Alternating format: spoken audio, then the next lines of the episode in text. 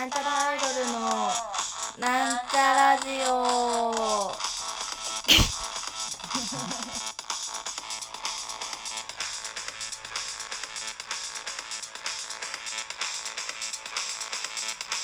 はい始まりました。なんちゃらアイドルのなんちゃラジオを自己紹介します。なんちゃらアイドル赤色担当みさみまみです。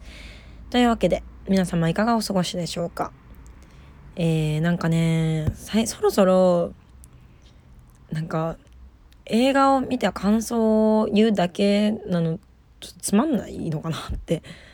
思い始めて見てな見たことない映画をあらすじとメインビジュアルだけを見てなんとなく中身を想像するってやつを今度やってみようかなと思うんですがまあそれもなんか難しそうよね。うんあらなんかうん。まあでもなんか気分が乗ったらやってみたいと思います。で本日はですねすいません。あとはあの今までね Amazon プライムで見れるものをね中心に紹介してたんですけどこれはね Amazon プライムにはございません。あの Amazon ビデオであのレンタルと購入はできるんでね見れなくはないんですけどまあちょっとお金かかっちゃいますね別途。でも紹介がしたかった。えー、小さな子供小さな頃からね小さな子供の頃からって言うとしたね。子供の頃から大好きな映画です。えー、アンドリュー NDR114 これなんて読むんだろうね。NDR114 のかなのかな。わかんないですけど。これめちゃくちゃいい映画です。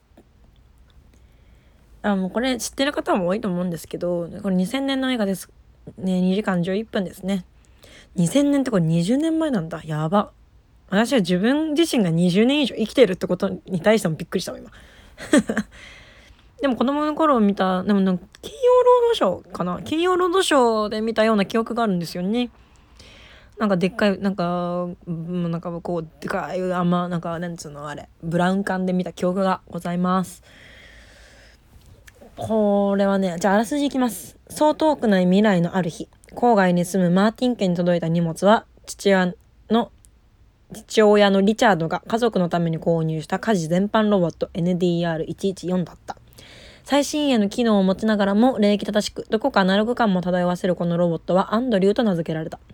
アンドリューの主な仕事は、彼がリトルミスと呼ぶ末娘の子守。そして、えー、その仕事を通していつしか機械が持つはずのない個性、感受性や創造性を見せるようになっていく。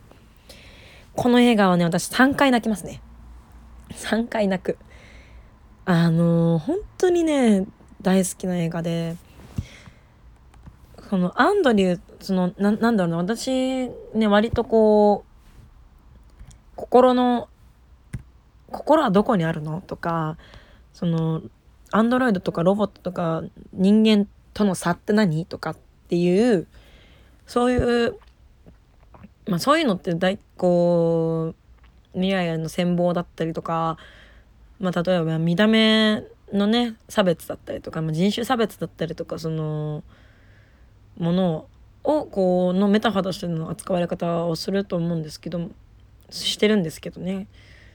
この異質のものに対してのその人間のこの不寛容さとかもねなんかこうそういうのを扱ってる映画好きになったきっかけ多分これだと思うんですよね。ねアンドリューめちゃくちゃ泣けます。ほんとねこれはそのアンドリューっていうあのアンドロイドがですねあのー、個性とか創造性をね感受性とか心があるのではないかっていうところから話は展開していくんですけどもこれがねその最初の方にアンドリューはねそのあの不良品だっていう扱いを受けるんですよね。その大多数である NDR ジジオンは普通に何の感情もない普通のロボットなんですけどアンドリはそうじゃなかったっていう、うすごく個性的なロボットでいつしか人間になるということを夢見始めるんですよね。これねそのじゃあもう心ってじゃあどこにあるのかっていうのって、まあ、その普通に人人間の私たちの間でもいろんなことを考えられてるわけじゃないですか。心ってものは形もないし臓器があるわけでもないし。これは一体どこから来るものなんだっていうのはねまあこの胸の心臓のあたりにあるって人もいれば脳みそにあるって人もいればね。だその結局そのアンドリューはねその人間になっていくっていうとことあのところでそのの人工臓器を使用していくんですよね。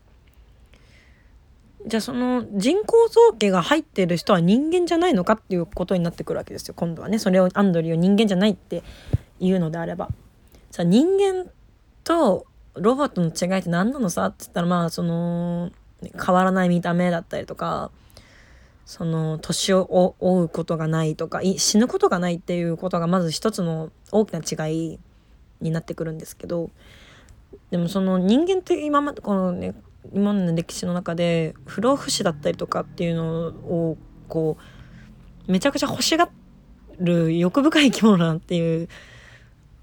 あの作品が割と多いと思う多いんですけど、まあ、そういう人たちに対してそのアンドリューを人間だと認めてしまうとじゃあ自分も自分もずるいずるいみたいになってくる人が出てくるからあなたはロボットですよっていう判決を下されたりするんですよ。その社会的に人間として認められるためにこう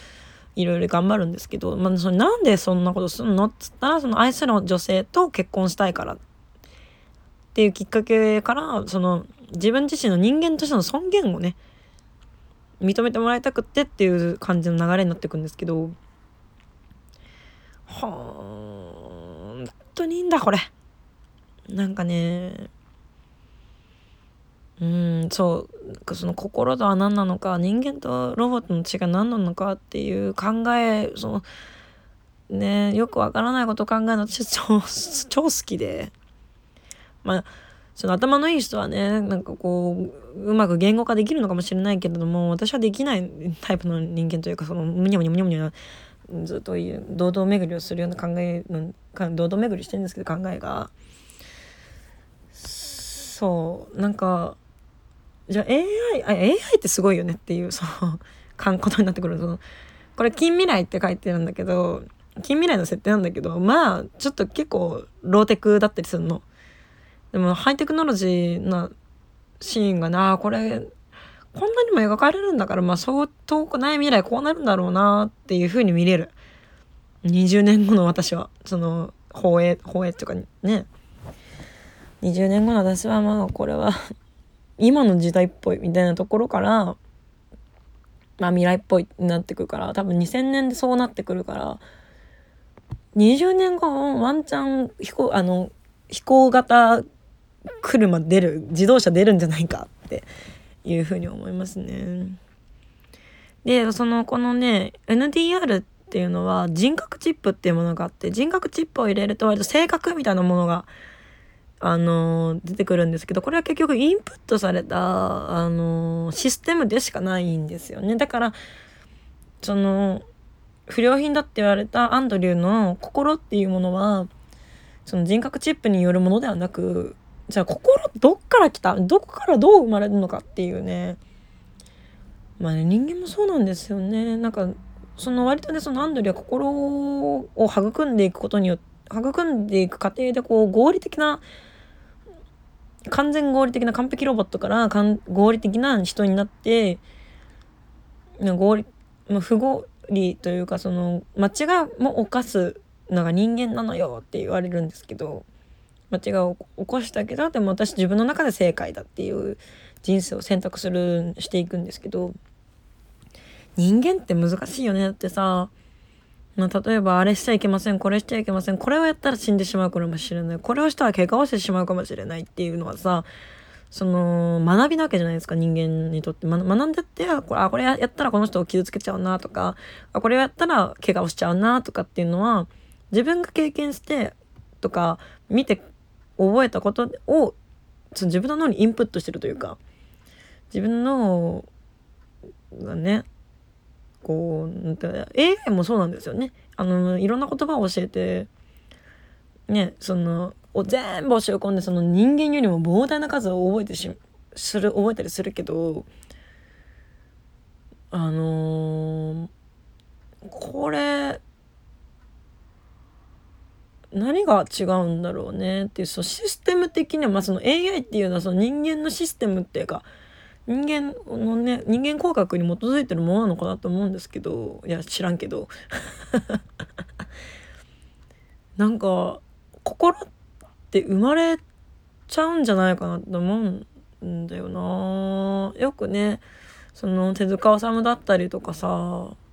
手塚治虫？手塚治虫とかがさこ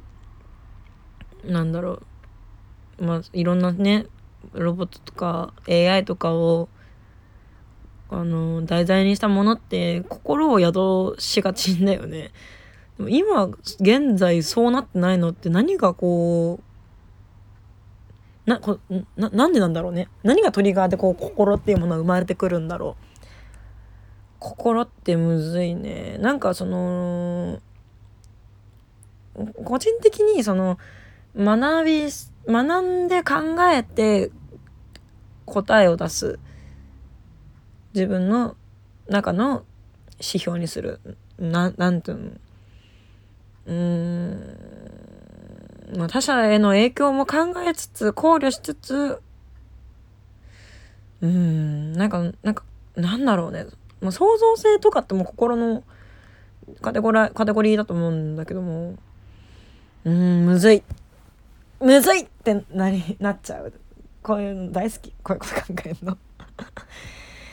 ね。うんでこのそのこれその割とそのなんだその一部の体の一部がロボットだからじゃあ人間じゃないのかとかっていうのってその広角機動隊とかもそうですよね。電脳なんだっけ？入れるじゃん。なんか頭脳みそがさパソコンみたいになったりするじゃん。めっちゃ未来だなって感じするよね。うん。で人間が人間を人間たらしめるものって一体何なのか？って命の有限さなのかとか心なのかとか。うん。まあとにかくその形作られるものその素材ってものは人間を人間だと言い切る素材ではないんだなと。結局、何が人間を人間たらしめてるんだろうね。心と、まあやっぱり心なんだよね。結局、結局ね、心なんだと思うんですよ。その心ってのも結局堂々巡りなんですけどね。これはすごく泣ける映画です。あのー、結構、あの、12年後とか、16年後そしてまた時月日が経ってみたいなパンパンパンってこうじじ時代っていうかその流れてっちゃう流れなんつうのそのそうなんか割とねその人間の時間感覚時間の感覚っていうのを無視したような感じで月日が経っていくんだけど、まあ、これはまだそのアンドリューが、あ、ロボットなんだなーって感じなんですけど、その後からね、どんどんどんどん人間らしくなるんですよね、時間の経過が。そこもね、見どころです。ねえ、考えさせられるよ。これがきっかけにね、ロボットとかのね、その好きになりましたね。あの、アンドロイド、ガイノイド、あの、ヒューマノイドみたいな。すごく大好きな映画です。ぜひね、あの、アマゾンプライムでは見れないんですけど、まあ、レンタルとかね、あの、ご購入いただいて、ぜひ見ていただきたいなと思います。いつか金曜ロードショーとかでもやんないかななんかすごくやってほしいです。というわけで、そろそろお別れの時間が近づいてまいりました。ここまでのお相手は、なんちゃらアイドルのミサイマミでした。バイバーイ